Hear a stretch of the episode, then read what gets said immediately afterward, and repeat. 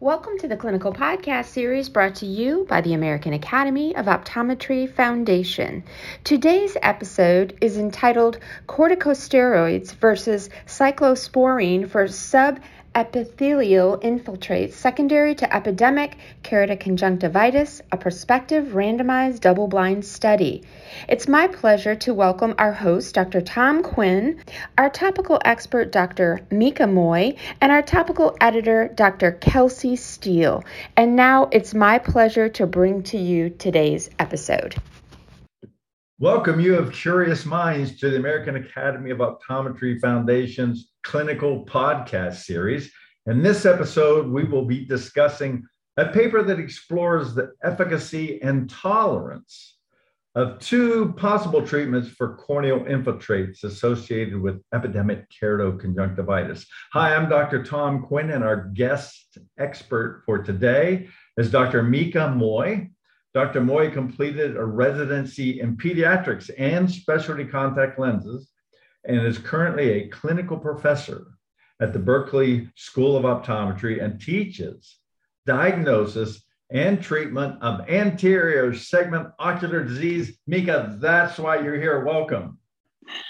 Thanks, Tom. I'm so glad to be here. It's, it's a treat to have you here. The paper we're going to discuss was published in June of 2021 in the issue of uh, the journal Cornea, published by the author Dua Gwodir. And what can you tell us about uh, this paper, Mika? What hypothesis did the authors want to explore?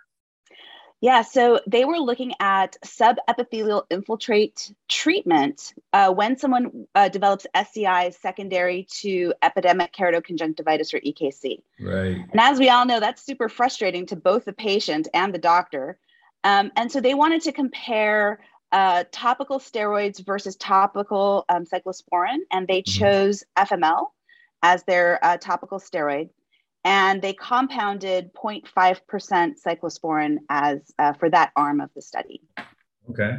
And why is such a study important? Why is it needed?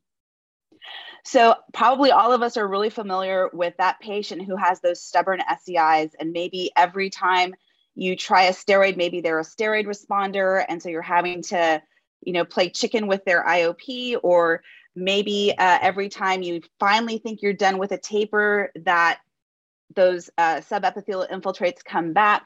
Oh, Wouldn't it be so nice to have, right? or maybe everybody. it's someone you know is a steroid responder and now they've got this problem and and you wish you had an alternative to putting them on a steroid in the first place. So right. i think um, it's a very topical paper. What i get that that double uh, topical drop and topical of interest. Right okay exactly. so what did they find?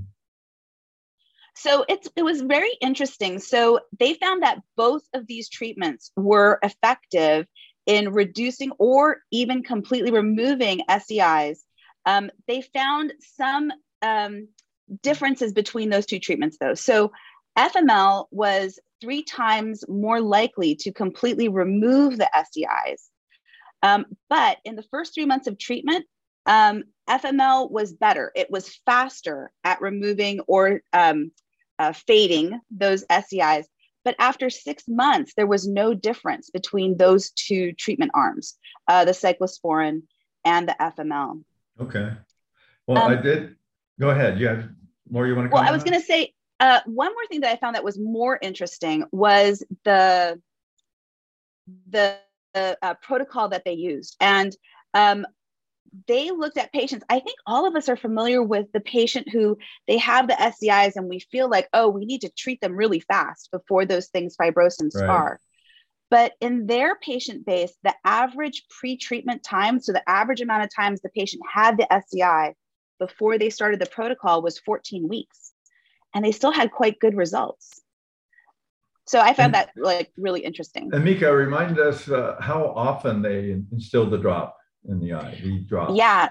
So their protocol was very uh, long, which I think all of us have experienced that, right? It seems like we need to battle these SEIs for quite an extended period of time. So they did a four times a day, regardless of arm, everyone got the same number of drops. So four times a day for a month, three times a day for a month, two times a day, then for four months.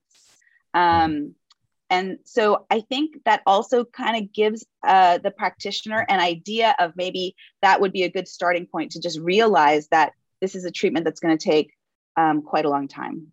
Okay, so we talked about the effectiveness of each drop. How about the tolerance to each drop?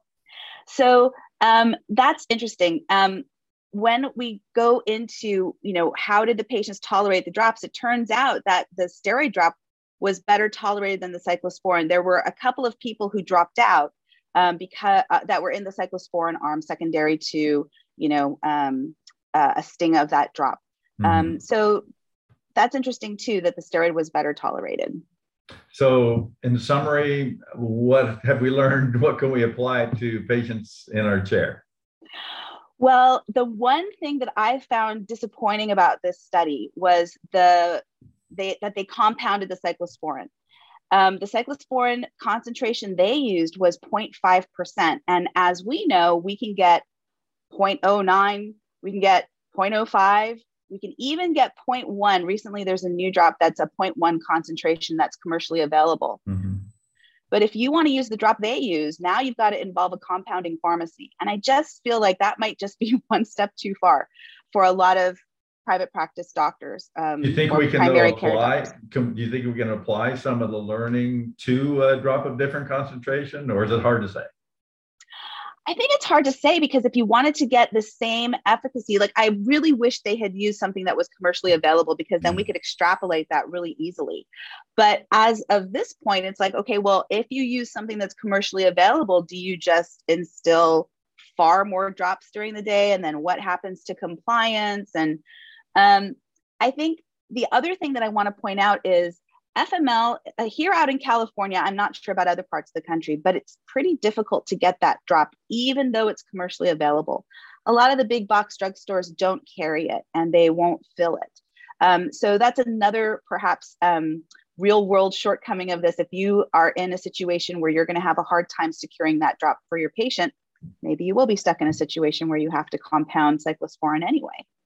Mika, thank you for your insights on this paper. I think we learned some great clinical tips, but also understand some of the limitations of the study. Appreciate it. And thank you all for listening. And a special thanks to CooperVision for their educational grant to make it all happen.